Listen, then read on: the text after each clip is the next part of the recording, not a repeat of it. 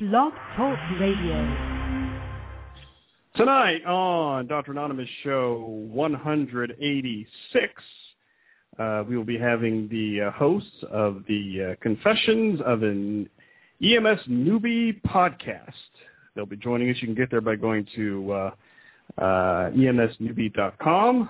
Uh, Ron Davis is the newbie, and uh, Kelly Grayson is the paramed- paramedic mentor, and Kelly will be calling us from the huge uh, EMS uh, Expo conference going on right now in uh, Dallas, Texas.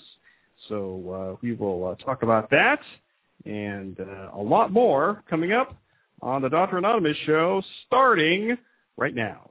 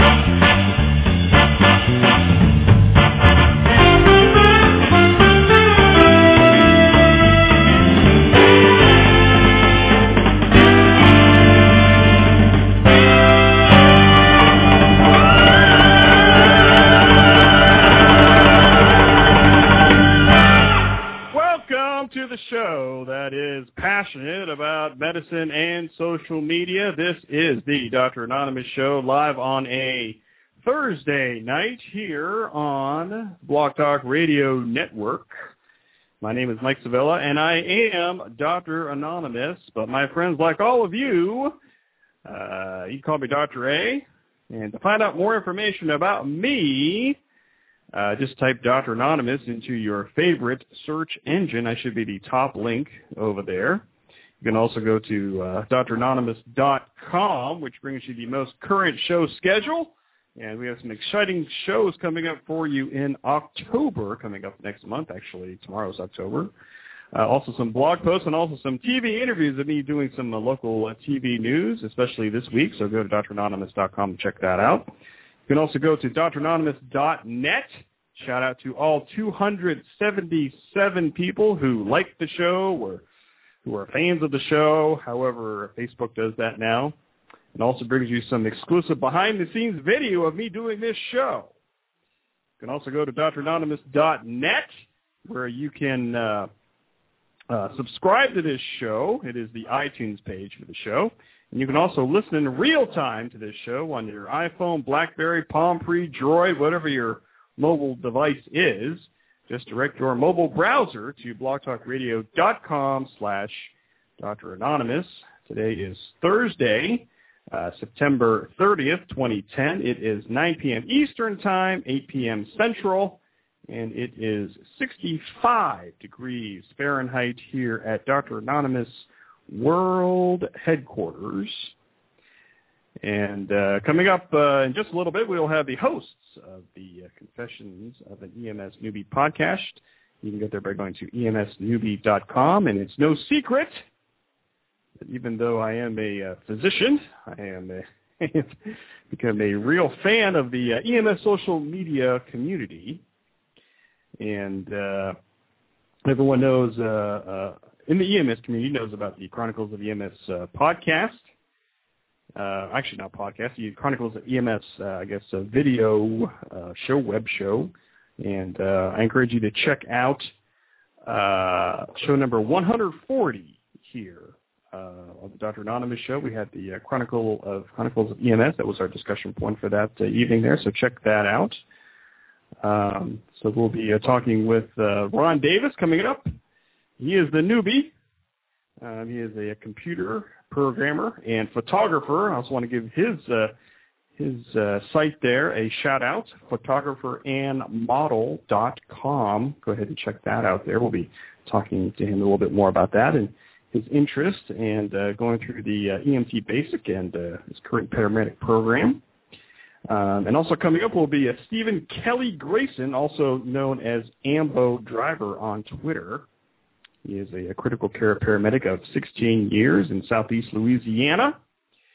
He has a blog, has been uh, blogging for about four years now, and the blog is called A Day in the Life of an Ambulance Driver. You can go there by uh, going to uh, ambulancedriverfiles.com. Also an author of the book En Route, a paramedic stories of life, death, and everything in between. And they do talk about the book in the podcast, especially the early podcasts.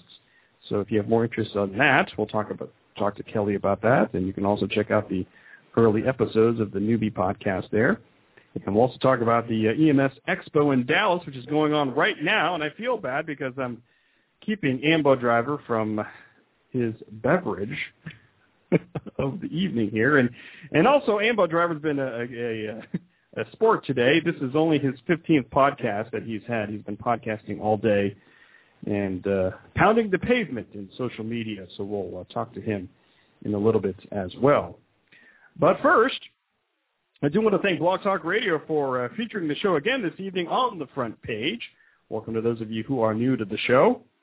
Um, I have uh, been a social media hobbyist since 2005, and if you're curious, yes, I am a real doctor. I am a family physician here in full-time private practice here in beautiful northeastern Ohio, and I do want to give a big shout-out to my friends out there in Denver right now at their annual meeting of the American Academy of Family Physicians. And uh, so hope you guys are doing fun out there, having fun out there. I've been following the tweets and the Facebook updates out there, so shout out to all of you. And if you're listening live here in the uh, chat room here, you can see my shining face on the webcam here this evening. Just uh, go to the uh, top of the uh, chat room and click on the uh, webcam icon. You can see me do the show right before your eyes. I know, very, very exciting. so what I'll do now is I will uh, take my break, and then we will, uh, a brief break, we'll bring our guest on to the show here. You're listening to the, uh, wait a minute, before we do that, I want to give a big shout out to the people in my chat room here. We have Bird Tech, we have Jill All Trades MD, we have Potato Chip, and we do have the aforementioned Ron Davis, uh, 007 on Twitter. So you're listening to the Dr. Anonymous show a member of the Family Medicine Education Consortium. You can get there by going to fmec.net. I'll be speaking there next month in Hershey, Pennsylvania during Halloween weekend. Very excited about that. I'm also a member of the Better Health Network at getbetterhealth.com. And also a member of the ProMed Network of podcasts. That's right, Jamie Davis's The Podmedics Network. You can get there by going to ProMed dot com, and we'll be right back.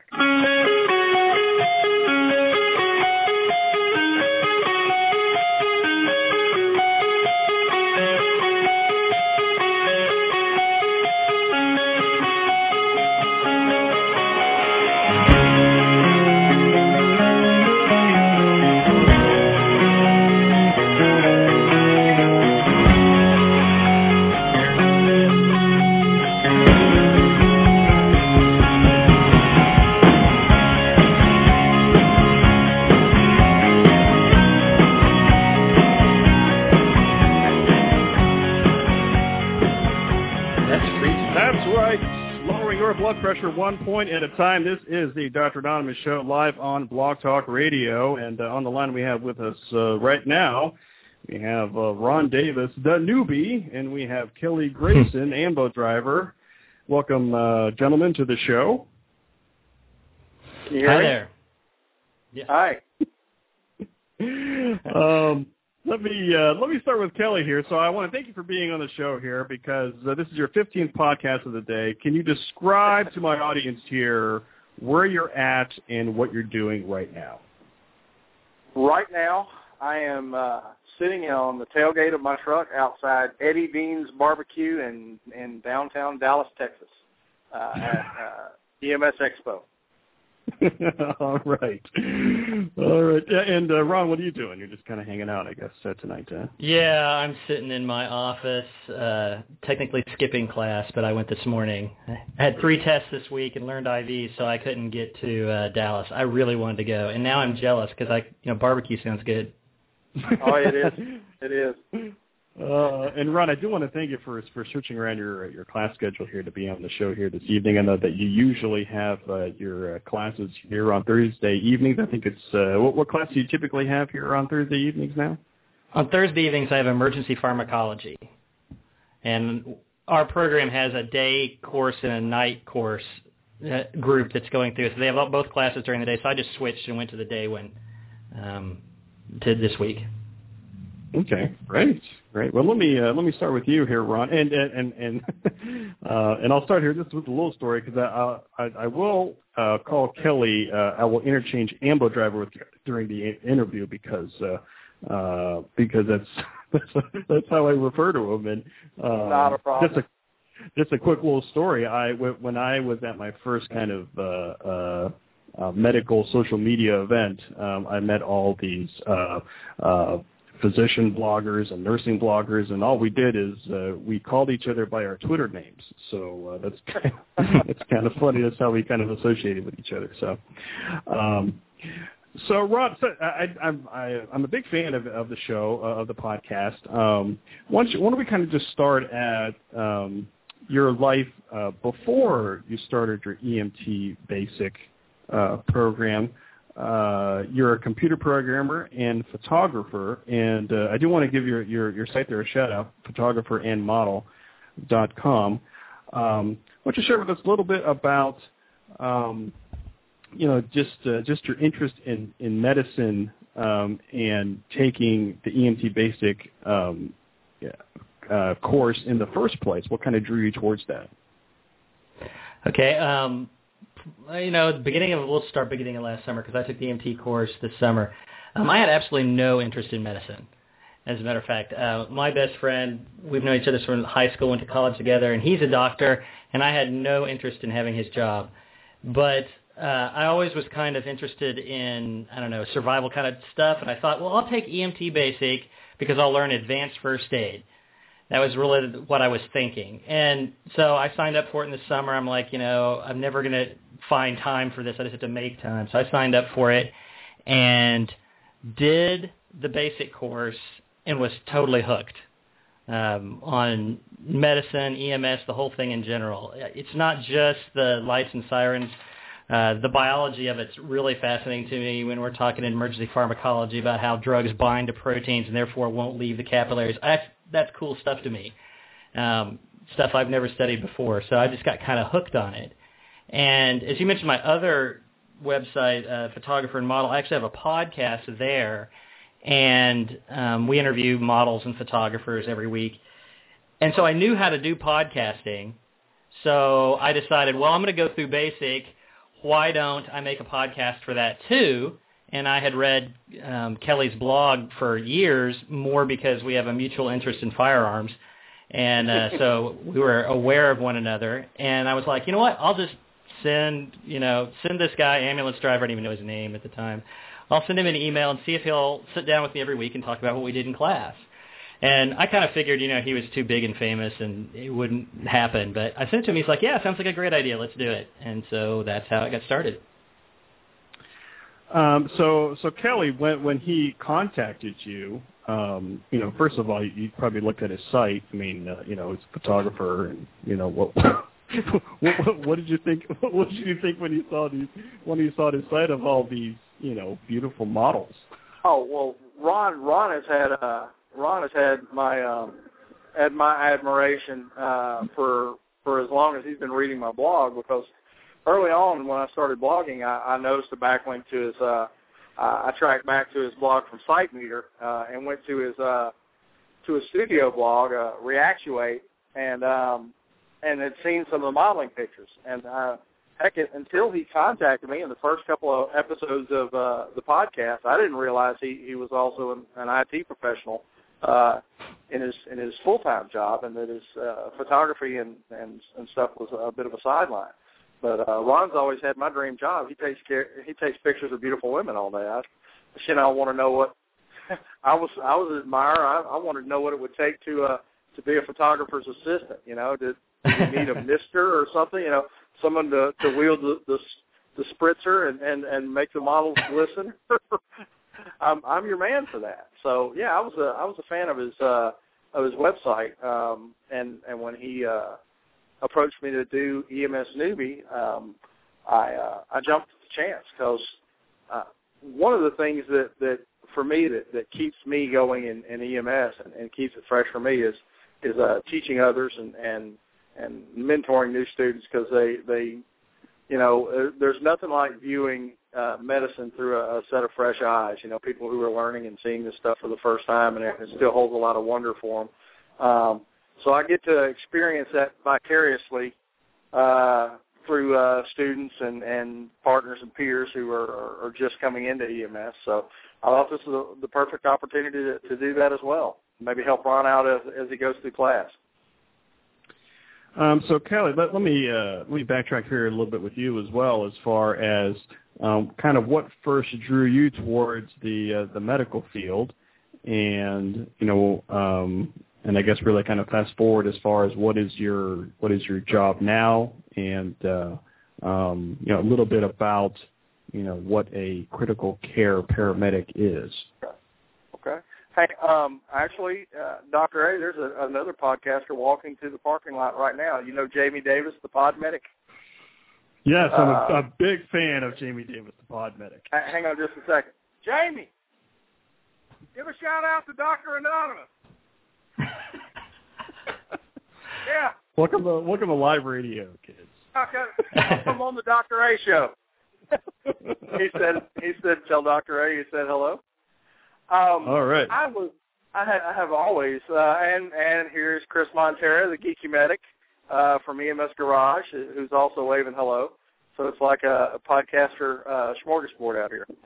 They are. Uh, uh, just to let people know that they're probably going to the uh, the unofficial dart tournament going on in the bar uh, right now that. I'm kind of uh, so. tracking a little They're- bit. So They're probably trying to scare up more alcoholic beverages and fun, and, and that's what you know. That's that's half the the uh, along with the CEUs, it's it's meeting people in your in your tribe, you know, that that you can you can share those experiences with, have a little fun. man, I, I, lo- I love started uh, love live radio. This is awesome. So Yeah. th- th- thanks for giving them shout outs. So appreciate it. I got started in in EMS. Uh, I, I always wanted to be a doctor, and and had enough people uh, over the years tell me, you know, you should you should be a doctor. Uh, you, but unfortunately, calculus beat me two falls out of three. So uh, so um, but I, I became a, a paramedic.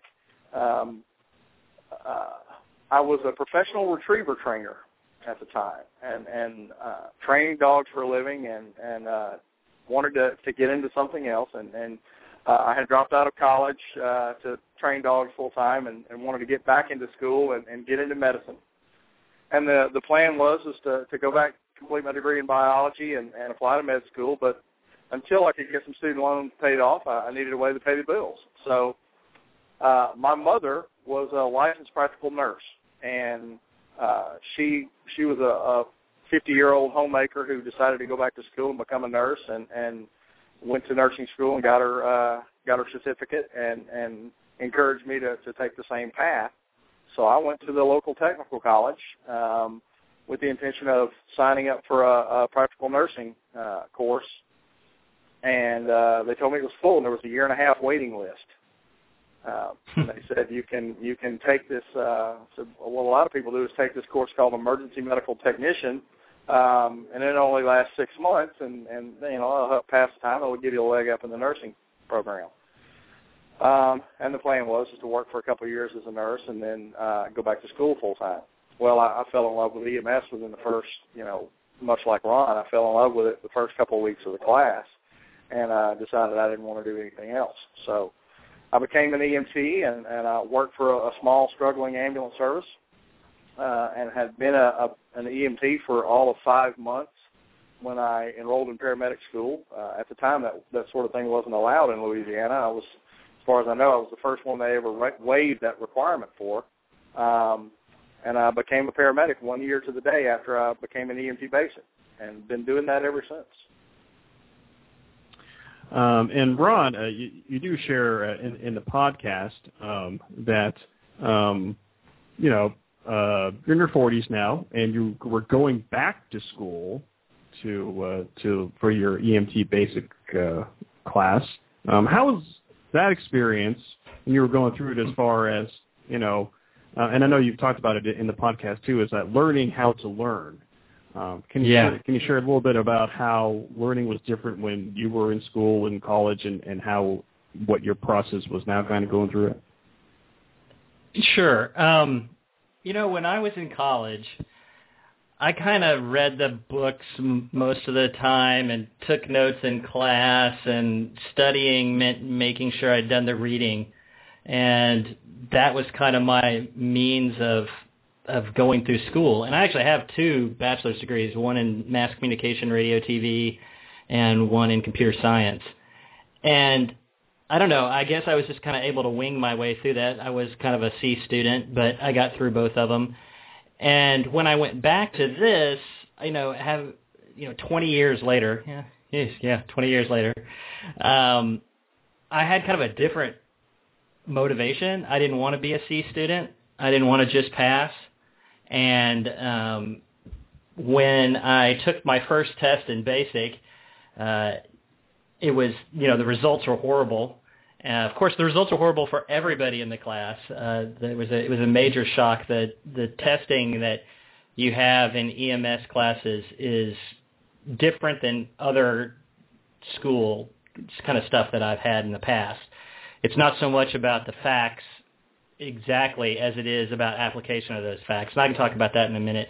But so there was this big shock, and then I, I you know, I I kept trying n- new things to find out how to, you know, improve my performance in class. And so I've just had to continually do that. I've been uh, reading books on learning and, um, you know, taking notes on the book. That was one of the things I learned when I was in college. You never took notes on the book. You barely took notes on a lecture but you never took them on the book, and that was one thing that I do now. Um, creating study guides, that was another thing that I do now that I don't do then, which is basically a way of testing yourself um, based on the stuff that you need to know for the class, and knowing how when I'm done studying, like when you actually have the material, which basically is when you can recite it from recall. So if you can, you know, tell you the seven ways of active listening that was on our test on Tuesday. If you can just cite those from memory, then you know the you know the facts, even though your your class may not ask you them from memory. Although my test did ask for them from memory. Um, so yeah, so I've been learning to learn. And how was it uh, taking computer tests? Because you've never taken tests on a computer. How was that experience? um, I found it really weird. You know, I'm a computer guy. I sit in front of a computer 10 hours a day, but uh, I had never taken a test where each question comes up. Uh, it's a, in basic, each question came up one at a time. And um, that was weird. Going back was really hard. I mean, you could hit the back button. You can only see one question at a time. So after 100 questions, if you want to go back and review everything, which is what you would have done on paper, you have to hit the back button 100 times um, if uh, y- there was no way to write things on the test because it was all in the computer. Uh, like today, I had a test and we were doing math, pharma- pharmacological math, and so I would that was actually written, so I could go through the question and underline the the relevant measurements, you know, that I'm going to plug into a formula as I'm reading it. Well, when you're on the computer, you can't do that. I mean, they let you have a piece of paper and you can write down stuff next to you, but yeah, doing it on a computer is weird for me. It's an Um, entirely new skill set that you have to you know, uh, that you you have to cultivate. Um, that was one of the you know one of the jobs as a, as an EMT instructor um, is is preparing your students for success on the exam. It, it does no good to go through the class and then fail the certification exam. Um, so you know before uh, you, you have to get them to practice an entirely new set of test taking skills, uh, and it there was a, a bit of a learning curve for me. Um, I'm, I'm seriously considering when I recertify, when I renew my, my paramedic license in 2012, um, uh, or actually 2011, uh, I think I'll just take the entire thing again uh, by test. They allow you to do that now rather than get your continuing education hours and your your uh, refresher. Um, you can just sit for the test and, and retake the written exam. Uh, and I really think I'm going to do that. Uh, just go ahead and take it, just so I'll I'll have a, a firsthand knowledge of, of of what to expect, so I can pass that on to my students in the future. and uh, that'll be great for the podcast. yeah, yeah, yeah. You'll really love it if I flunk the darn thing and take a refresher again. Yeah, that's um, you know Um, that that would be good. You could understand your students when they fail the test. Yeah. uh, you're listening to the Dr. Anonymous Show live on Blog Talk Radio on a, uh Thursday night. Uh, my guests on the line are the hosts of the uh, Confessions of an EMS Newbie podcast. You can get there by going to emsnewbie.com. We have uh, Ron Davis, um, who is Ron Davis 007 on Twitter, and also Kelly Grayson, also known as Ambo Driver on Twitter. And his book is called En Route, a paramedic stories of life, death, and everything in between. Uh, so Ambo Driver, let me uh, why don't we just kind of move into the book here a little bit. Um, I've I've read a little bit of it, and um, and just just from listening to the podcast, um, I, the book came before the blog. Uh, so Yeah. um, want to just kind of share with the audience here um, kind of the origins of the book and uh, kind of how that uh, how that got started. Well, the the the book primarily, I, had always thought of myself as a as a technical writer. Um, I can, uh, I'm a fair hand at writing uh, um, technical data and, and making it uh, fairly uh, easy to read and, and informative, um, and breaking down a complex subject into easily digested bites. But never really thought of myself as a particularly creative writer uh, until the, my second stint at uh, at college, trying to uh, trying to get into medical school after I've been a, a paramedic for several years. Um, I, I took English uh, English composition for the Easy A. Uh, I needed something I knew could boost my GPA. I knew I could make an A in English, so I, I took the class rather than CLEP it. And uh, my my uh, English professor um, uh, told me I had a, a talent for creative writing, and she she pushed me and, and nurtured it. And uh, I, I that kind of lay dormant, but I came home from uh, a teaching trip on September 23rd, 2005, uh, to find half of my possessions gone and a note from my soon-to-be ex-wife on the coffee table, a dear Kelly letter. Um, and I was working uh, in a system status management EMS system at the time, where where you, you don't have ambulance stations. You sit in your ambulance for 12 hours at a time uh, and wait for calls. So uh, I was slowly just going going insane, and and thought of a had had to have some some means of release. So uh, I hauled out my laptop on the slow nights, and and I just started writing. Uh, I wrote a wrote about uh, one particular call. I think the first the first uh, story I wrote was uh, called Little White Crosses. Um, and writing that one uh, jogged my memory of, of another call I had written uh, or I had uh, done, and, and I wrote the story on that one, and and that led to another. And pretty soon I, I put together an outline, and and after about 50 pages, uh, my partner uh, looked over and said, you know, for for two weeks you've been typing steadily in that laptop. What the heck are you writing? So uh, I let him read it, and and he suggested that I send it to a publisher. So uh, I sought a second opinion from a, a paramedic uh, from New Hampshire, uh, a friend of mine who had edited um, a couple of EMS textbooks. And uh, unbeknownst to me, she uh, forwarded my uh, my manuscript or my partially finished manuscript off to a, another mutual friend who had just started a, a fledgling publishing company. So two weeks later, I had a book contract, and he said let him know when the completed manuscript was done. So uh, barely 11 months after I started writing, I, I had a, uh, a book out um, available for purchase, and and uh, started the blog as a way to publicize that book and to uh, to to polish my, my craft of writing, learning to uh, to write a little better, and and maybe uh, use it as a trial balloon for uh, stories for a new book, um, and and I'm still doing that today. Um, and and you guys get into a lot more detail in, in the early newbie podcast as far as process, as far as different publishers, which I really encourage people to uh, uh, to listen to because I learned a little bit a little bit about kind of the publishing world, um, and uh, that that that's interesting to me. Um, and I'm still so, somewhat of a, a neophyte at it because I, I I still I, I lucked into it. Uh, I didn't have to suffer all the the rejection that that so many aspiring authors do, you know, and and you, you send out query letters and or you shop for an agent and, and, and get turned down a million times. Uh, uh, you know, the first person to, to read my manuscript accepted it, and, and then after I had the blog, the uh, uh, another uh, major textbook publisher, a division of Prentice Hall, uh, or excuse me, the division of Simon Schuster, Kaplan Press, uh, came a calling and said, uh, "We like your writing. Would you be interested in doing a book?" So um, told them I already had one, and they uh, they liked it and agreed to republish it. Um, and your blog is called "A Day in the Life of an Ambulance Driver," and uh, people Yeah. can go to ambulancedriverfiles.com. Uh, dot com.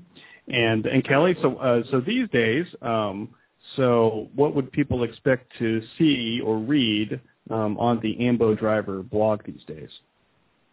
Uh, it's a mix of uh, I, I kind of uh, my blog is neither fish nor fowl nor good red meat. Um, it's a lot of medicine.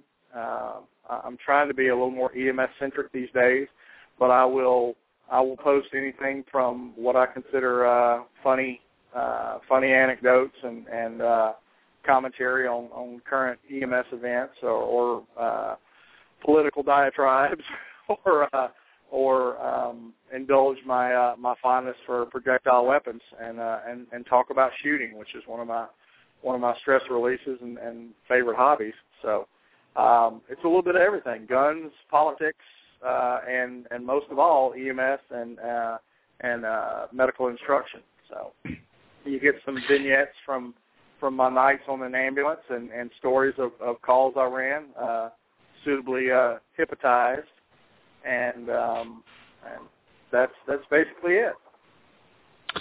Um, and, and Ron, but part of those uh, the early newbie podcasts, there, there was a section devoted to to Kelly's book there, and uh, um, I, from what I was gathering, you in addition to reading your basic uh, book, you were reading Kelly's book too. Um, what, what did you get out of that? What, what did you enjoy about reading, you know, uh, Kelly's stories in his book?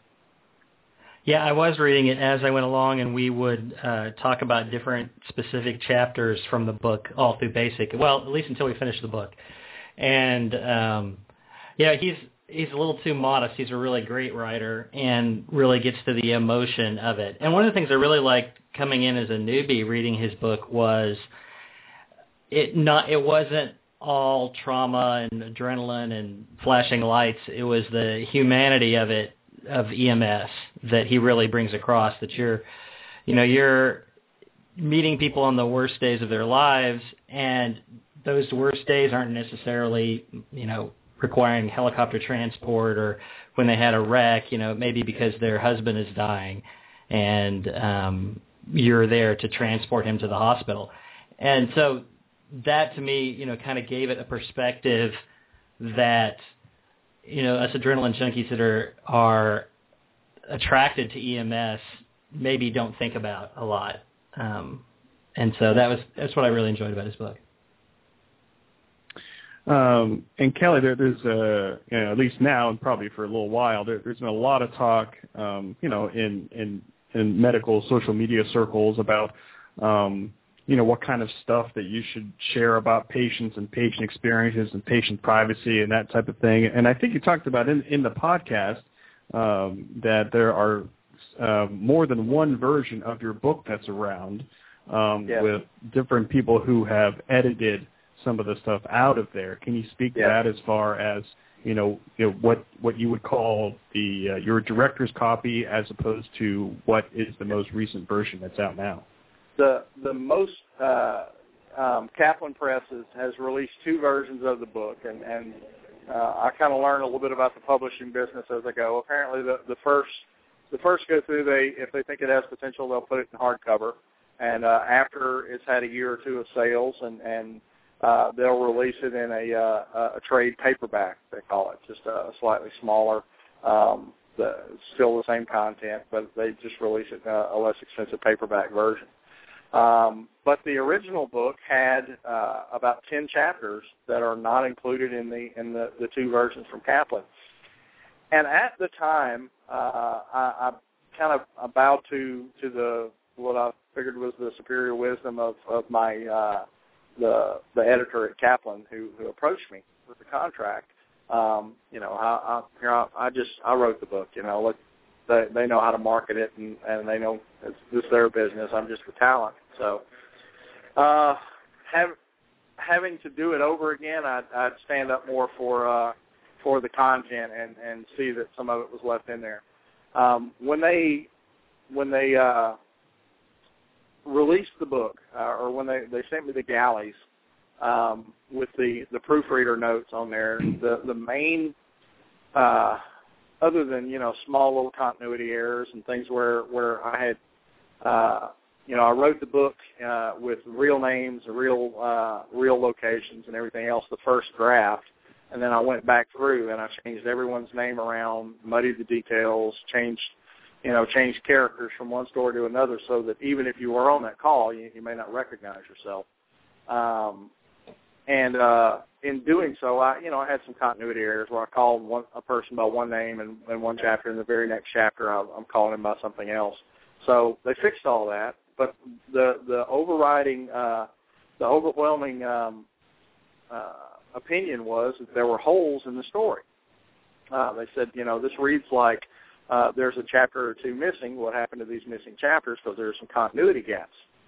And uh, I, you know, I was concerned about that as well. And the editor said, "Ah, no, no, it, it won't be a problem. People will love it, and uh, and people do love it. But the criticism they have is that there are continuity gaps. It's that, that they're, you know, you move from one story to another, and and uh, if you if you approach it like it's a collection of short stories, um, it, it reads great. If you if you look at it like it's a, a, a chronological narrative, there are obvious holes uh, and those holes were the you know transitional chapters that may not necessarily deal with medical care, um, but but about the relationships uh, of me and my coworkers and and my my wife at the time. Um, uh, they were kind of the narrative thread that, that kind of tied everything together. Uh, and if I on the the next book, I'll I'm going to kind of stand up to to keep those things in there.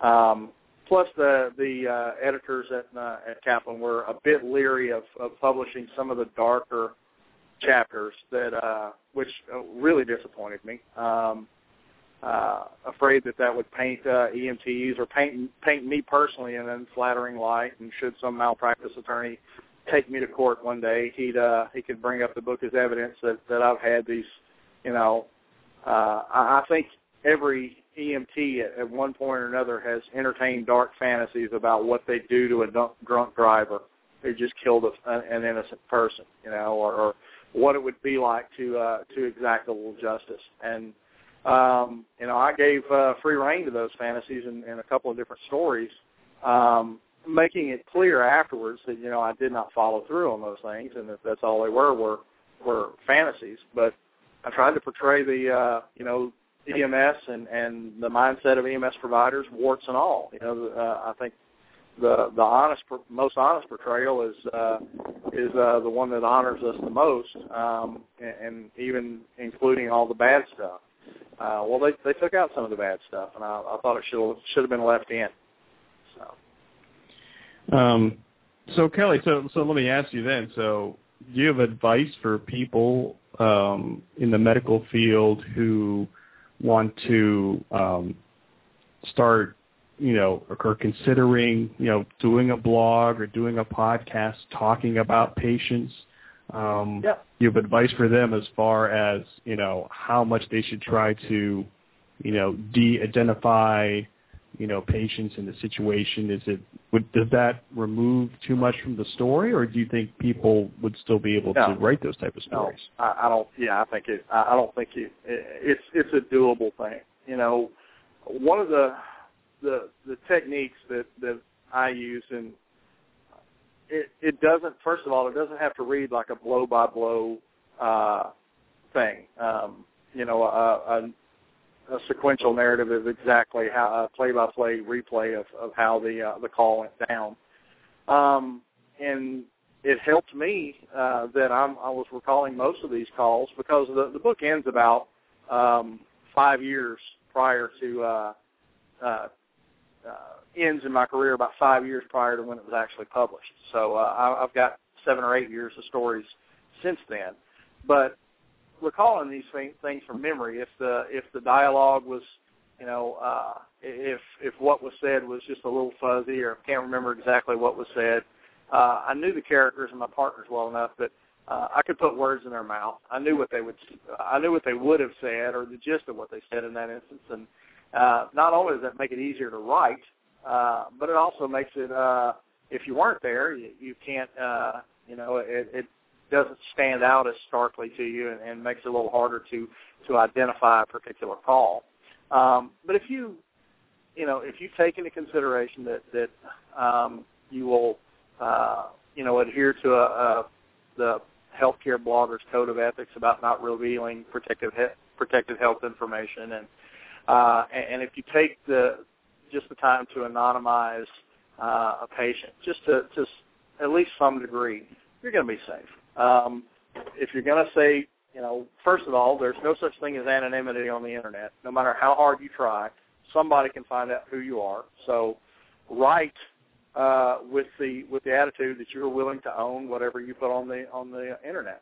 Um, and, and if you're if you're okay with that, then uh, that will uh, if you if you're willing to censor yourself um, uh, even anonymously, uh, you're not not very likely to go wrong. You know, some of my, you know, some of my patients, I may talk about, you know, the the the write up may have been the story may have been about a white woman and it was actually a black man, um, or I may uh, I may speak of one partner who was on the call and when actually it was another partner entirely. But uh, I make it up to them by making them a character in the next call. The only thing that is true uh, and and unvarnished is the is the uh, the the patient condition and and you know the the gist of, of the meat of the story. Uh, you know, I alter other details just to make it a little muddier. That's one of the um, one of the the favorite pastimes uh, among the local ER crews, uh, especially some of the older folks that have been around, that were around. Um, I'm in right now. I'm working in an area that I was working in uh, 14 years ago uh, when a lot of these calls went down. So the local ER crews, uh, ER staffs have uh, they've they've all read the book and they like to play, you know, guess the patient. You know, I think I remember that guy. you know, wait a minute, you're talking when you say uh, you know Lake Chillicote, you're you're talking about Lake Charles, aren't you? Well, I don't know. You tell me. So wow, you know, and and lots of people think they know. Uh, think they they know the patient I'm talking about, and and uh, I just smile because about three quarters of the time they're wrong. It looks like I did a fairly good job of disguising disguising details. Um, but uh, you know, a lot of these patients, just the types are universal. Um, the the feedback I get on the from the book from other EMS providers is is uh, um, they almost always say that guy has been in my ambulance. You know, I have just that same patient uh, in my rig, or, or we have that guy in our ER all the time. Um, so uh, I think uh, some some patient behaviors are, are pretty much universal. You've got some of these guys in every system and in every emergency department uh, uh, anywhere in the country. You can kind of pick them up and, and move them around, and they they fit in someone else's story just as easily. Um, my guests on the line here um, are the host of the uh, Confessions of an EMS Newbie podcast. You can get there by going to emsnewbie.com. We have uh, Kelly Grayson, uh, blogger, author, uh, he's Ambo Driver on uh, Twitter, and also Ron Davis, the newbie computer programmer and photographer. Um, and uh, Ron, so let me let me uh, let me switch gears back here to the to the podcast. Um, and I was listening back uh, to uh, the first show today, actually. And uh, since you've been through EMT Basic, uh, I wanted to kind of reflect back with you as far as you know a couple a couple of fears that you had was the whole blood and guts type of thing that uh, maybe you wouldn't be able to, to handle it, and also the uh, the content and the, the academics um, of it. Kind of looking back towards the uh, EMT basic course, um, but what, what advice would you have for people who have those fears right now, as far as you know, thinking about doing EMT basic course? Um, on the blood and guts, the problem is that I am a big fluffy white cloud, and when I get an ambulance shift, nobody gets injured in the entire city of Houston. And uh, so I haven't really had a call where I've had to deal with the blood guts. I'm depending on Kelly's answer to that, which is you're so focused on doing your job that you don't notice that, um, and I can understand that um, as well. On the learning part, yeah, it was hard, but not in the way I expected. Um, meaning that, like I said, the tests are different. Uh, you know, they don't. They tell you, you know, this is how you handle, say, bleeding. But when you get a question, it isn't like if the person is bleeding, do you apply pressure? The the question is is written in the form of a scenario, and it's multiple choice, but there's normally four there's normally four choices. Two of them are obviously wrong, and two of them look right. And then you have to differentiate. You have to know the material well enough to pick the one that's right. And um, that was a bit of a shock to me. Um, that and I wasn't really sure how you study for that. Um, so yeah, the academic of it ended up being tough, but not in the ways I expected. It was wasn't just me needing to recall material; it was me needing to be able to apply that material, which is uh, kind of a different thing.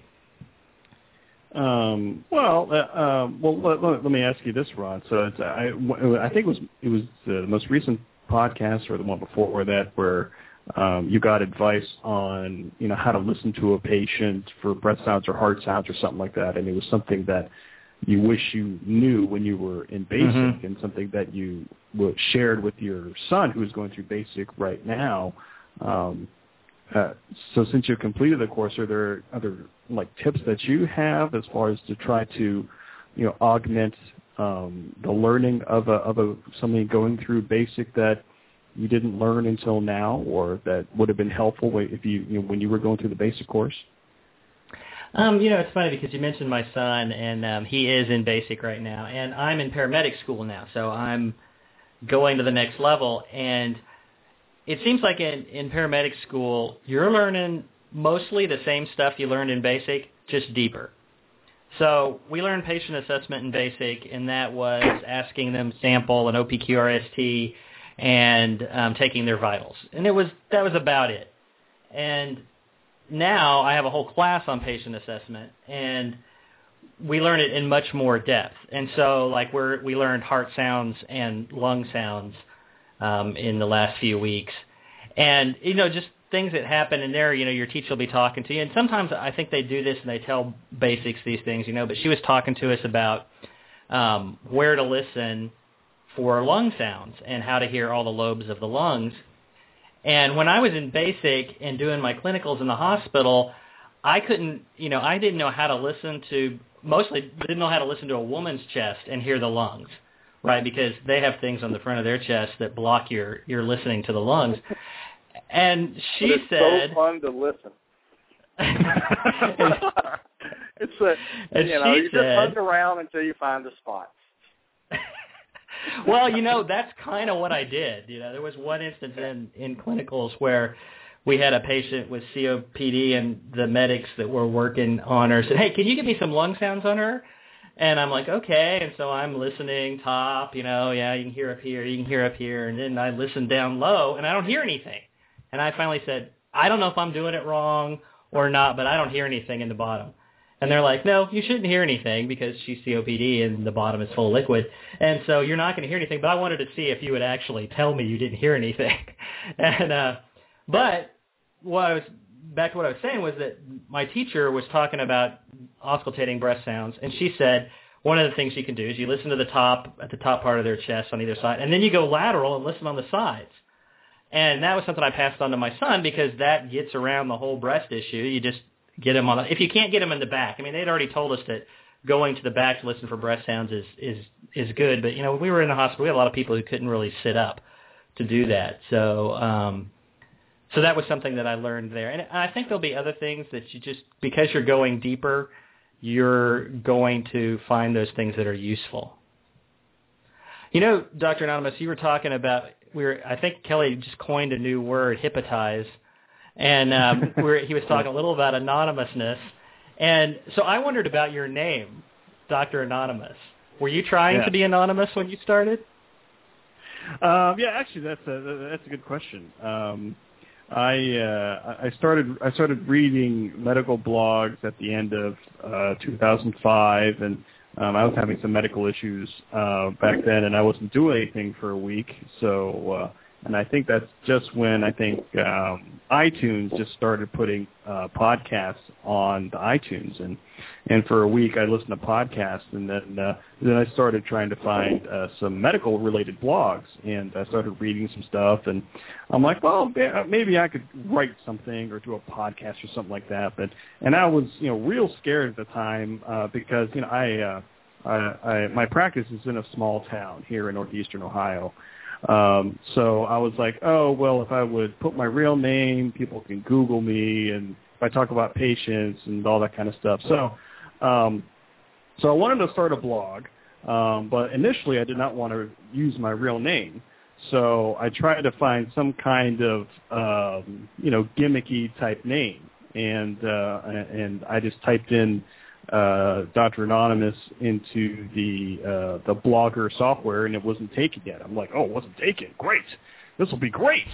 and I'll just start talking about how stuff. many things have been named because it wasn't taken. Just, that's just the modern age right there. Um, and then uh, and, and then yeah, and I, I started writing that next summer, and I, I was really enjoying it. I was really loving it, and just like uh, just like Kelly was saying, you know, I was uh, trying to uh, you know uh, de-identify you know all the patients I was seeing, and, and I was be- doing a lot of venting, you know, similar to you know what what was the creation of Kelly's book and a lot of medical blogs and, and books, um, and I was really enjoying it, and uh, and uh, uh, uh, my blog at the end of that calendar year was was uh, was nominated for for best new blog of the year, and I was like, oh great, this is great. Um, and then just, a, I think it was about seven or eight months uh, when I started blogging, um, some big national website um, picked up on it and said, oh, read this guy's stories. And I was like, oh, great, this is great for the blog. Um, and then I started getting some of the hate mail. I started getting some of the people that are just really the trolls and the really bad people out there. Yeah. Um, and said, you know, don't even think you could be anonymous. Here's your IP address. This is where you live. We know exactly where you are.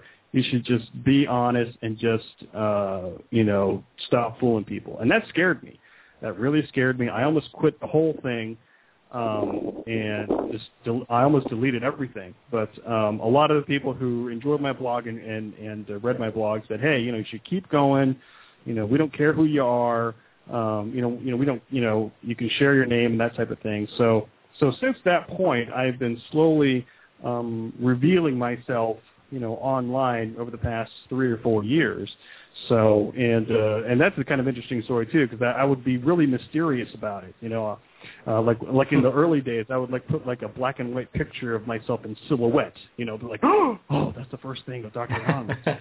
Um, and then it would it would it would progress to a little bit more and a little bit more. And about a year later, I started doing some video blogs and a little bit more and a little bit more. So to the point now where I am the least anonymous doctor on the internet because on my blog, you know, on my website, I have you know my voice and my face and on video and on pictures. So um, and a lot of people have said, well, why don't you just use your real name as as your as your website? And I said, well, you know, I can, but you know, when I went to a meeting recently, they're like, oh, you know, you're Dr. Anonymous, you know, but we know who you are. But what's my name? I don't know what your name is.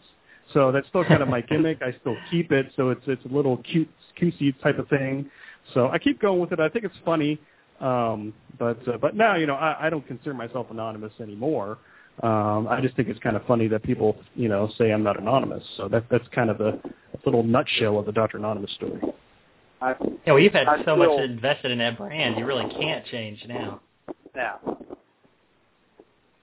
Well, I, I'm the same way with with the ambulance driver. You know, I, I started out uh, and everyone you know that that reads my blog or, or everyone that, that follows medical blogs knows me as ambulance driver or, or AD uh, and and people call me that in real life. Uh, you, you know, it's a it's a someone who's read my blog when they come up, hey, it's AD, um, and uh, you know, but but any pretense at anonymity for me went when I, I put up a purchase link to my book on the blog, you know, but uh, you know, it's it's a brand, and and I, I try to keep it. Uh, I still blog as as ambulance driver and refer to myself as ambulance driver in the blog, simply because it's uh that's a persona. You know, it, it's not me entirely. It uh, it is me to a, a very great extent. Um, it's a character. Uh, I think my tagline said, it. "Yeah, it's a character I play. It's uh, and, and it's a, a reality-based character. I'm not. It's not a, a stretch to play this character. It is me, but it's uh, it's me to the nth degree. Um, the the way I refer to it in my tagline is uh, uh I'm the id of EMS. so um, yeah. an ambulance driver is is uh, is Kelly Grayson's id. Um, so uh, that the blog is where I give free rein to it. Yeah, and, and what's really interesting is that when you get all these ids together at like EMS Expo, and yeah. uh, everybody everybody just kind of acts out who they are online, and it is just uh, it is just a, a blast. Um, yes, it is. Uh, so Kelly, let me uh, let me just have you describe a little bit for people who don't know what EMS Expo is. Uh, just maybe just describe, you know, describe what it is officially, and then kind of describe what you get out of EMS Expo.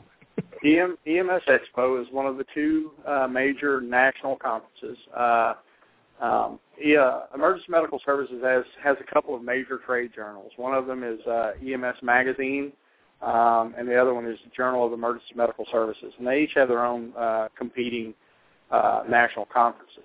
Uh, JEMS, uh, the Journal of Emergency Medical Services, has a EMS Today that they hold in Baltimore in uh, the spring of each year and uh, EMS Magazine holds EMS Expo. And, actually, EMS uh, the name this will be the last year I believe it's called EMS Expo. Uh, they've just gone through a, a name change, and they call it now. It's going to be referred to as EMS World, uh, and the uh, EMS Magazine uh, uh, and online uh, version of it will be referred to as EMS World. Um, we'll be in uh, Las Vegas next year, and New Orleans really? uh, in New Orleans in 2012. So wow, uh, I might have to show up really, for that one. Yeah, uh, you know the the the one of the funny things about Hurricane Katrina, uh, if there is a funny thing about Hurricane Katrina, uh, is that the year uh, the year Katrina hit, um, two days before it hit, uh, EMS Expo was hosted in New Orleans. Um, wow. So you had three thousand, or you had six thousand uh, paramedics, uh, pri- uh, disaster planners, and, and EMS managers all in New Orleans uh, prior to the, the landfall of Hurricane Katrina. I got out. Uh, I left the hotel a day early uh, and checked out a day early, and uh, Hyatt Regency wouldn't refund my money. Thank you, Hyatt Regency. While I never stayed at your hotels again. Um, Not bitter. And and yeah, not that I'm bitter or anything. That you know, I had to wait in the gas line for six hours while they released the hold on my credit card. Uh, but um, and and uh, a good number, probably a, a couple of hundred of, of conference participants uh, stayed and and stayed. Uh, I mean, we had medics from Hawaii who had had flown in and, and couldn't get flights out, and rather than than catch a ride out of town and, and uh, find an airport, uh, you know, other arrangements back home. They chose to uh, shelter in place in New Orleans, and in the aftermath, try to uh, to help provide medical care. So, uh, thought that was a, a pretty good story, and it'll be nice to see EMS World uh, come back to New Orleans um, seven years later and and, uh, and revisit the city and see how it's rebuilt. And uh, Ron, I know you wa- you wanted to go, and, and I wanted to go oh, too. Yeah. Uh, um, so when you do go, and, and we'll talk about some of your your future uh, appearances here, especially the T- Texas EMS uh, conference in Austin coming up in November. You guys will be doing a live show there. So so when you go to the, when you go to a conference uh, there, uh, Ron, um, and meet people, what what do you hope to get out of that experience when you when you go to a, an EMS conference? You know, I have no idea what an EMS conference is like. I hear you do podcasts and you drink and stay up late, and um, it's about all I've heard so far. Darts, I think there's darts involved. Actually, the reason I really want to go to Expo is not to go to any of the sessions or any of that. I just wanted to meet all the other social media people. You know, I wanted to meet the guys from EMS Garage. I wanted to meet Jamie Davis. You know, I wanted to meet all these people that I've listened to online – um, but have never met. Um, and that was really the reason I wanted to go. And Kelly. Kelly and I have never met in person. Yeah. So. Yeah, and, and it's interesting uh, when when, uh, when I met people uh, last year in, in Vegas at Blog World Expo. Uh, it was like, you know, I'm, I'm thinking in my mind, you know, who was the persona that they portray online, and who is this person standing in front of me? And when you have that kind of surreal experience, um, that's very strange when you kind of meet people in person um, and not through the screen the first time. And, and I think Kelly would probably agree with that. Yes, yes, it is. It's uh, it, it is a, a surreal experience, you know, meeting these people um, uh, in real life and, and and seeing how different and sometimes how how very very alike they are to their their online personas. Um, the the nice thing about these these conferences like EMS Expo and, and EMS World, as it will be known, is uh, it's not only the exhibit hall, of course, it's the networking. Uh, you know, you, you get to see people who who you, you share uh, a great many common interests and and uh, and compare ideas and, and kind of makes the uh, makes the world uh, EMS world a, a, a little bit larger and and uh, a little bit smaller at the same time. You you uh, you you see just how much commonality you have with uh, uh, providers and other systems, and you can share ideas and and uh, and commiserate and and of course after the the sessions and the sessions are great. You you've got world class uh, uh, educators and, and you've got physicians who are are not only well known in EMS circles, but uh, also are, are are very well known uh, in in medical uh, uh, circles as well, like Bryan Bledsoe that uh, that come and lecture at these things and still have their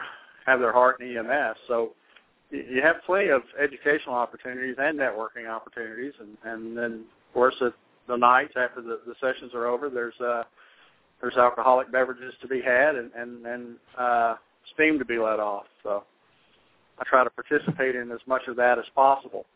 The, the social media, you know, it has been it's probably been four years since I've paid to attend a, a lecture at one of the national conferences and it's not because I don't think that those those uh, sessions uh, have value.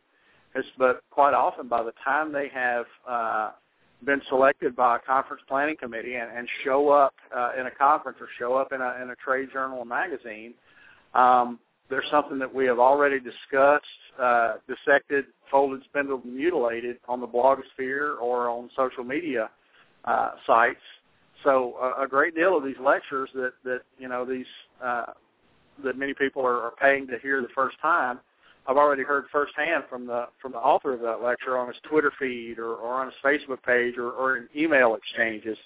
Um, so, uh, you know, social media lets us cheat uh, in a lot of regards and, and get that stuff long before uh, you might see it in, in other any other traditional venues. So, kind of like seeing it uh, a second time at the at the conference. I just don't I don't see the point in it. It's all but uh, a few exceptions. Uh, my guests on the line here are the hosts of the Confessions of an EMS Newbie podcast. You can get there by going to emsnewbie.com. We have uh, Kelly Grayson, blogger and uh, author, and uh, Ron Davis, uh, the newbie, uh, computer programmer and photographer. And uh, as we're kind of winding down here, uh, gentlemen, uh, let me just kind of ask you a couple more questions. One is specifically about social media, um, and um, because something that I have a struggle with, um, and I know you guys probably do too, um, is kind of how how do you balance your real job, whatever that is, and doing some of this social media stuff. Um, uh, Kelly, why don't you go first on that? It's uh, it's a struggle, you know. Um, you know, I work an ambulance full time, um, oh, uh, 84 hours every two weeks, uh, and I work 7 p.m. to 7 a.m. and, and our call load is not as uh, as busy as it could be. Uh, they don't work me to death, but they they do work me. So uh, you know, I, it does cut into blogging stuff, but blogging right now is is my creative outlet. It doesn't pay the bills, um, so uh, um, finding that balance is difficult. Uh, in the early years of my blog, uh, when I worked as an ER tech, uh, worked in a hospital, uh, I, I found an opportunity to to blog. Uh, you know, every day, at least one post a day, sometimes two or three posts a day. Um, and sometimes when it was slow, uh, they allowed us internet access at the hospital. I could get online and, and post a blog post from work. Uh, don't get many opportunities to do that anymore. And um, so blogging is kind of my my volume of posting is, has uh, been curtailed somewhat. Uh, plus, I have uh, more responsibilities now with uh, with some paid writing projects and deadlines to meet. Um, but it's tough tough to find that balance, and and uh, um, what is what has been sacrificed for me over the, the last couple of years is uh, uh, the frequency of my posting. I still try to put up a quality post now and then, and and uh, occasionally I'll get to throw something up that that uh, that really garners a reaction from from my readers, and and they're good enough that uh, they keep coming checking back, even though I haven't put anything on there for two or three days. Uh, so uh, I've kind of sacrificed uh, uh, quantity, uh, but hopefully the quality is still as good as it ever was. Yeah, and, and Ron, the same question. I mean, as far as your your social media projects, how do you balance that with um, with classes, with family, with your real job? How, how do you try to do that? Um, well, one of the things with uh, with my podcast is I've got that kind of automated. My photography podcast my co-host, I made her a producer about a year ago.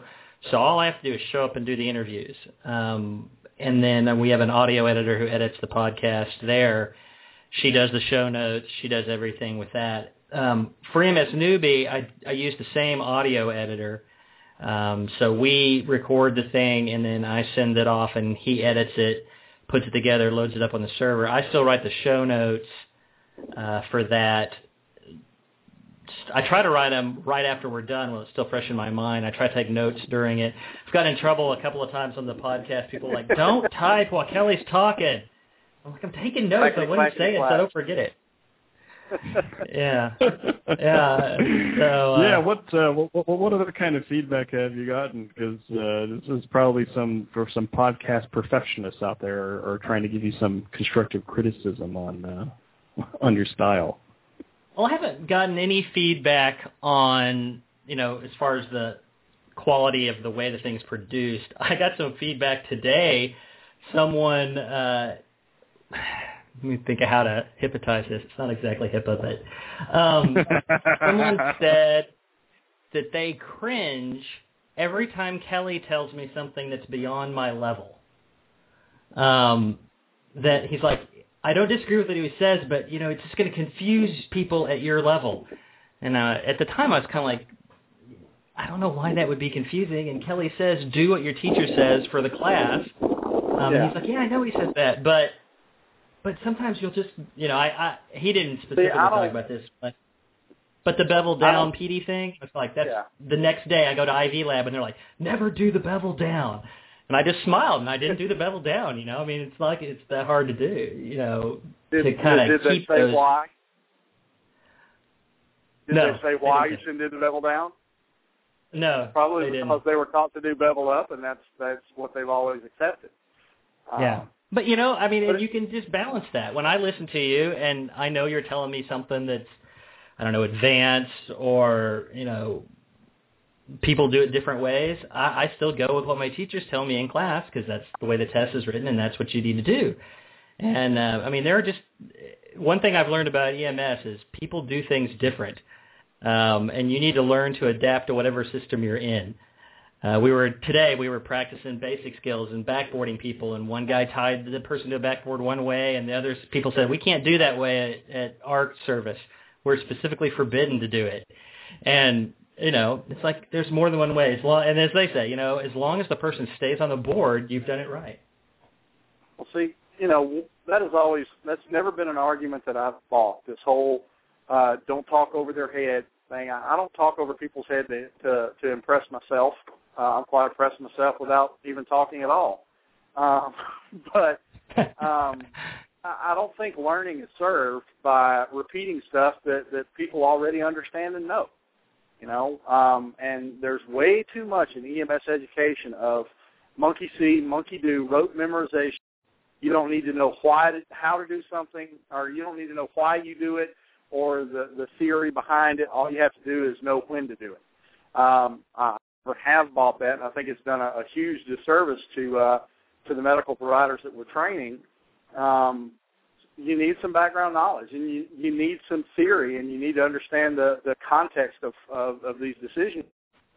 And sometimes the only way to do that is to uh, is to provide in, in greater detail. Uh, and if it requires that you uh, that uh, you have to, to go research something and, and look up something that I said, well, good. A good EMT, uh, one who is who is uh, has a desire to learn, will go out there and make the effort and learn that. Uh, one who is not interested in learning is going to go, well, he's just talking over my head, and uh, that's just going to confuse me. Well, they they they don't want to learn.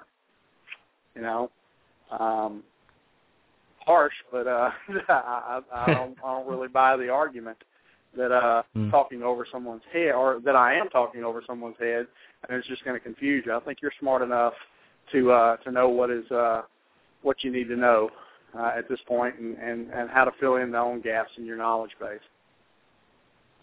Uh, one of the things that, that I'm really enjoying is um, as uh, as Ron is getting more experience and more knowledge um, Ron, you're getting some opinions on things, and uh, which I think is is great. Um, and what's even better is that Kelly has some of the background on that, as far as you know. You know, you ask the questions like, well, why can't paramedics do more in a hospital setting? Uh, and well, why is this in the curriculum? Um, and then Kelly comes back and, and gives a, a, a, background information from your experience, and especially in, in EMS education on, on some of these issues. And, and that's something that I have learned as far as, well, yeah, you know, because sometimes I'm learning some of this, you know, uh, on my own too, as far as, well, why does that happen? And and Kelly comes back, well, this is um, you know, this is a curriculum change, or this is this the state board, or this is this political group, or you know, this lobby group that is having a lot of turf battles. You know, because I know all the turf battles as far as from a physician standpoint, but I'm starting to learn about all the other turf battles that other people are having in medicine, and, and I really empathize with you know, with all the frustrations that that happens with, you know, regardless of who's having the turf war, uh, because, you know, because people should be able to do a lot more than they are, but it's just because of other type of issues, usually political type issues from the past. Yeah, I think that's a universal theme. Everyone has to protect their own little fiefdom, uh, and sometimes to the uh, to the detriment of the profession as a whole. And one thing I've learned in, in my time in EMS is it's not just limited to EMS uh, it's it's in medicine. It's in nursing. Um, you see it to a, to varying degrees just about everywhere. Um, okay, I, let's see. Um, oh, and I know Ron. Uh, I, I uh, you had a couple questions for me as far as you know my uh, if I have any experience as a family doc with EMS and paramedics, and personally I don't, um, except if I have to call them to my office. Uh, but uh, um, but basically, I mean, the, the the physician interaction with with with EMS and paramedics are, are basically, you know, how you have it now in your training program is, is basically through the emergency department. Um, I don't have you know very much day-to-day interaction at all with, with, with EMS or paramedics at all. Yeah, I just kind of wondered, you know, because you're a family doc, and yeah, you don't have a lot of interaction with paramedics.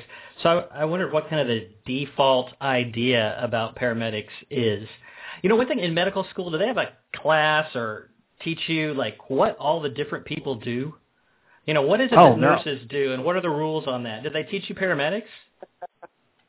No, I mean we we we you know other, other than nurses, uh, nothing. You know, I mean because you know mm. when I came out in the hospital setting, you know, nurse practitioner, physician's assistant, paramedic, you know, all that type of stuff. I have I have no idea, and a lot of it is is kind of state based too, as far as you know what is their scope of practice. But you know, but yeah. in general, you know, not really.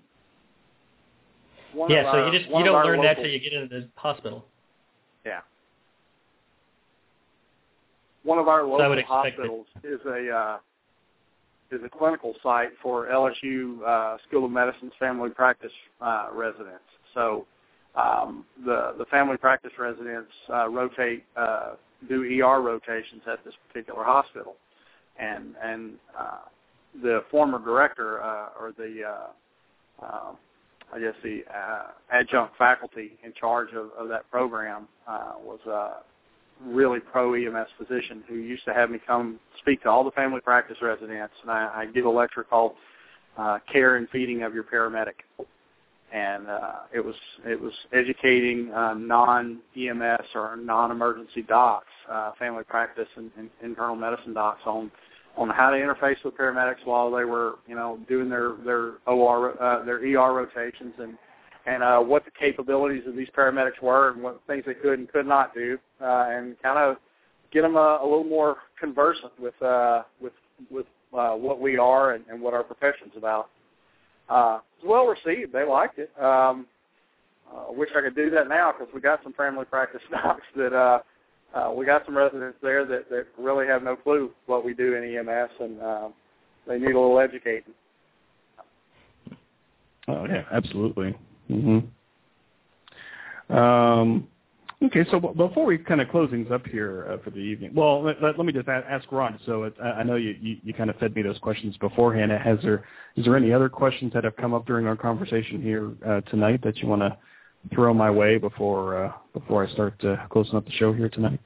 No, uh, that was my main question. I just kind of wondered what the default was for doctors on paramedics, and then I actually I wanted to ask you about Doctor Anonymous, but I did that too. okay. Um, so yeah, because uh, because I don't want to keep uh, Kelly from his uh, beverage, and I don't want to further kill his cell phone battery. But uh, but before you go there, Ambo driver, um, so uh, how how much longer does, does EMS Expo uh, go, and uh, kind of what are, are, are does it go tomorrow? Are, are you speaking tomorrow, or does it all end tomorrow? Uh, I'm not speaking. Um, I'm I'm doing a uh, interview for um, for an EMS website, uh, doing a, a, a uh, video interview for uh, EMS1.com, and uh, going to hang out with uh, with a, a few of my friends, and I'm, I'm kind of trolling the exhibit hall right now, uh, gathering information for a couple of presentations I'm doing at the Texas EMS conference, and and uh, talking to the various vendors uh, on on some of the of uh, some of the products that I'll be uh, not specific products, but uh, just where the current technology is on pre-hospital CPAP is one of the things I'm I'm doing. So, kind of gathering info and, and getting as much free swag as I can for uh, for visual aids, and uh, that will be uh, that will be my day tomorrow. Is is, is making the rounds of the exhibit hall and see what I can talk these people out of. Um, and just How long are you there, know, Kelly? I mean, you know, where, uh, where where you're located out there, uh, Kelly. I mean, you know, sometimes your transports, and I just learned this from the podcast, is that you can have, you know, is it true like three hour transports one way and then you have to come all Yeah. the way back? Is that what happens? Yeah, yeah. I, uh, you know, Louisiana uh, has has only had uh, even before Katrina, we only had one, uh, two level two, level one trauma centers. Had a level one trauma center in in New Orleans with you know the full spectrum of of care that one offers, and and uh, had one in Shreveport.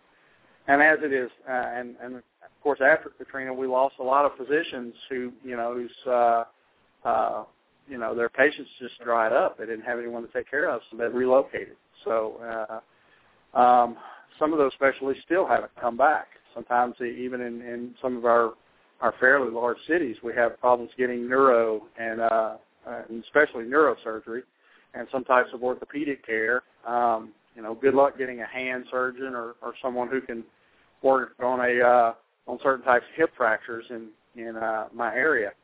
So, uh, and of course, nephrology and, and some of the other other specialties, uh, we have to we have to go out of town. So, whenever we get a patient uh, in intra-facility transfer, um, we may uh, wind up going to Houston or, or New Orleans or uh, Shreveport from Lake Charles, and those those transports take uh, you know around three hours one way.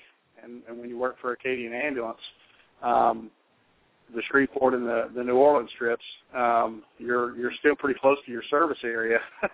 so uh, you may catch uh, emergency calls and smaller transfers all the way back to your station. So, Is it uh, is it tough to get uh, time off there, Kelly, to, to do some of this uh, kind of uh, fun stuff? they are they're pretty accommodating, but uh, um, I, have the, the luxury of having a, a manager who uh, uh, our our local operations manager is is pretty supportive. Um, I still have to find my relief and, and use vacation days and such, but uh, um, if they can uh, can find uh, relief for me, they will. If not, I'm responsible for it on my own. And so far, it hasn't been a problem. Uh, it, it's been difficult here. Uh, it is always difficult this time of year, especially with the the the BP oil spill, because we had so many of our medics uh, supporting our, our offshore division uh, in oil spill cleanup. Plus, it's in the middle of hurricane season, so they kind of curtail uh, vacations as much as they can, so we'll be fully staffed in, in the case one makes landfall in our service area. So getting getting a vacation day or a, or um, relief uh, from you know August through November, uh, especially this year with the oil spill going on as well, is is kind of kind of tough. So I'm lucky that I, I managed to get off for the conference. Um, so Ron, so um, well, where do you see the newbie podcast uh, going? I mean, uh, as far as you know, you're going to complete your uh, paramedic program, but uh, do you kind of have a, have a vision of where where you want to go after that at all, or? Um, you know, someone asked in a comment on the blog the other day, um, "Am I still a newbie?" And I thought that was a little ridiculous, but um, I said, "Of course I'm still a newbie because I'm in paramedic school." But I, I kind of told Kelly the other day, I don't think I'll stop being a newbie till I've been in the field for a couple of years, you know, and um, so the podcast will go on. Uh, at that point or some point along the line, we may bring in other newbies and make it a three-way podcast or something. Uh, and you can yeah, be the Jedi Master Paramedic. That then I can be the Jedi Master. um, and, and Rob, yeah, before I let you guys go, I, I do want want you to to talk a little bit about um, you know, your your photography blog, photography podcast, your business, and maybe just give a little let people know where you know what it's about and where they can find uh, that aspect of your life on the internet. Okay. Well, um, before my passion for EMS, I had a passion for uh, taking, as I used to put it, taking beautiful images of beautiful models. And um, there's kind of an underground community of models and photographers who get together to, you know, just enjoy the process and the art of taking pictures and I found that there were people who were, knew a lot about photography and had never heard of this and never heard of this way of meeting models and you know arranging shoots and that kind of thing. So that's what originally started my blog at the time, and soon after a uh, podcast which is now almost all a podcast because I don't have a lot of time to write for the for the blog. But it's called Photographer and Model. It's at photographerandmodel.com, and we interview me and my uh, model partner Shauna interview models and photographers. Try to rotate every other week um, with each of those people, and um, yeah, you can go to photographerandmodel.com. Uh, so Kelly, so would you be interested in a, a photographer newbie podcast? Just uh, curious. uh, I would, I would, I'd have to be the newbie there. Um, That's what I'm yeah, saying. we can turn it around. I'll be Jedi Master. Cause, there you go. Cause I, I don't, I don't know an f stop from from the hole in the ground, so uh, I'm a I'm a point and shoot kind of guy. Um, but I, I keep I keep leaning on Ron to to to make me an assistant. You know, you, you get someone with lighting. You know, you need. You a, come a down to Houston and do a ride along with me. yeah, there you go. And I'd be the white cloud. I'd be the I'd be at the one shoot where everyone remains fully clothed. yes, that would be what would happen. That would be what would happen. Uh, that's great. Um, You'd be the- and before I you'd let, let you guys one- go, uh, let me uh, uh, let me ask Kelly. Uh, so tell us about uh, the uh, Texas uh, EMS conference in Austin, uh, November 21 and 20 through 24. Um, tell us what it- what uh, what that's going to be about, and, and uh, you guys are going to be having a uh, a live show there. Is that right? Yes. Uh, Ron and I will be at the, the Texas EMS conference uh, uh, in Austin, Texas, at the Convention Center in Austin, um, November the 21st through the 23rd. Uh, it, ends the Wednesday before Thanksgiving. I'll be giving a, a couple of lectures, uh, uh, several lectures there, including the closing keynote address. And uh, Ron and I will be uh, meeting fans of EMS Newbie and, and uh, probably do some live podcasting from the exhibit hall floor. Um, there are several uh, EMS educational websites who are uh, offering right now. I haven't haven't, haven't decided on which one uh, to to host us and, and give us some room to uh, to meet and greet people and, and, and do some podcasting from their booths. so uh, Ron and I will will hash those things out, but we will be there uh, on the exhibit hall floor uh, doing EMS newbie and and uh, showing our flag. And uh, you, if you're an EMT or if you're interested in EMS, I'd encourage you to come. Texas EMS Conference is one of the best conferences in the country, and, and I would, as far as quality of, of education and, and size and, and scope, it is is comparable to the uh, to the two major national conferences. So um, it's a it's a really great conference to go to. And I'm bringing all my uh, peeps because Yeah, bring uh, everybody, And uh, yeah, go ahead. All the people from my program, all the second year paramedics have to go to the show, have to go to the conference, and they give us all, all of us the week off. So uh, I'm pretty sure my entire department is coming as far as faculty go, and um, all the P2 students, and a lot of the P1 students. So I'm bringing a lot of people, Kelly. So whoever has the biggest booth. Sweet. Speaking of, uh, So- the folks Cypress Creek EMS say uh, uh, tell you hello. Um, neither one of them knew you, but uh, they had uh, they had heard of the EMS Newbie podcast, and that uh, um, the the guys who are manning the booth here have have listened and uh, are are big fans of the podcast. So Hmm. feather in your cap. Wow. Uh, so and they so say Ron, send so- Ron back. Uh, we need a break. yeah, they need, the, they need the white cloud effect there. Yeah. Uh, Mhm. So, so Ron, so so do people uh, do people in your class know about the podcast? I mean, and and when you first learned that they did, what was I mean? That had to be kind of weird. Uh, I kept it a secret through basic. Um, and there were two classes that met at the same time at my school, two basic classes this summer. And one of the guys in the other class figured it out. You know, he found the podcast and then he figured out who I was.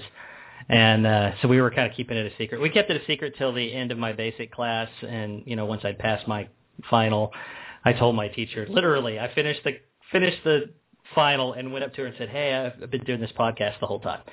And she said, "Well, you should tell the head of the department." So yeah, everybody knows now. My head of the department, all my professors, one of them which is extremely paranoid, she goes, "Don't podcast that," you know, in class. But uh, yeah, they all know now. They all know now. Um, and I, I, have one last question for both of you, and then I'll, I'll let you guys go. So, so Ron, uh, so up to this point in time, uh, so what kind of what have you learned about yourself going through this process, completing basic and, and going a little bit through through the paramedic program? What have you learned about yourself up to this point of this experience?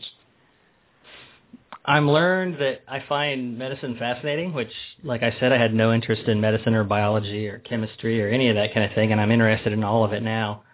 Um, that I, well, I'm just as sparky and as adrenaline junkie as the next uh, ambulance driver. Uh, I find some of the stuff, you know, the patient care stuff, the taking an interest in people's lives and making them feel better. Uh, I find that really attractive as well to the profession. And I think that's true of, of people who do this in general, even though the stereotype is that they're very uh, trauma oriented. Um, and uh, my last question for you, Kelly Grayson, the AMBO driver. Um, so why should anybody in medicine, no matter what field you're in, why should anybody in medicine get involved with this social media stuff? Uh, it's it's uh, communication in the 21st century. Um, this is uh, information travels at the speed of thought these days, um, and and if you want to stay connected, uh, this is one of the best ways to do it. Uh, the the social media, re- I think it as it's it's a revolution in in communication. Uh, I routinely read stuff on on Twitter feeds and and on, on Facebook or uh, on on various EMS discussion lists. Uh, uh, 24 hours or 48 hours before it hits the media news cycle. Uh, and quite often you, you hear things well before they're released in, in, in some of, uh, or get hints of things before they're released in the, uh, in the medical journals. So, um, to, to stay connected and to, uh, and give you an opportunity to, to actually interact with, with some of these people that you may never, uh, may never get a chance to meet in real life. Um, uh, it's an invaluable resource. Uh, I think if you if you don't have a if you're not media uh, media savvy and, and have a social media presence, you're you're uh, you're really missing out uh, in in today's world. uh, I'm still not the best Twitterer in the world, but uh, there's there's plenty of uh, plenty of other ways to to remain connected. And uh, if you're not making use of them, uh, you're not communicating to to the the most. Uh, you're not being an effective communicator. I'll say. Uh, Confessions of an EMS newbie podcast, emsnewbie.com. I guess online have been Ron Davis, the newbie, and Kelly Grayson, uh, the Jedi Master. Uh, so with just about 20 seconds left, I want to thank you guys for being on the show. This has been a, a, a treat for me. I'd love to bring you guys back. Uh, we can talk about. You can educate me more about EMS, and because uh, I've known I've learned a lot. I want to thank you guys for for being on the show. I really much appreciate it. Thanks it for having my us. My pleasure, Doc. Thanks a lot. Uh, all righty, kids. So uh, I have uh, run out of time here, so uh, I will say uh, good night. And if you want to learn more information about me, just go to dranonymous.com. That will get you all the information about me. I will say uh, good night and take care. We'll talk to you all very soon.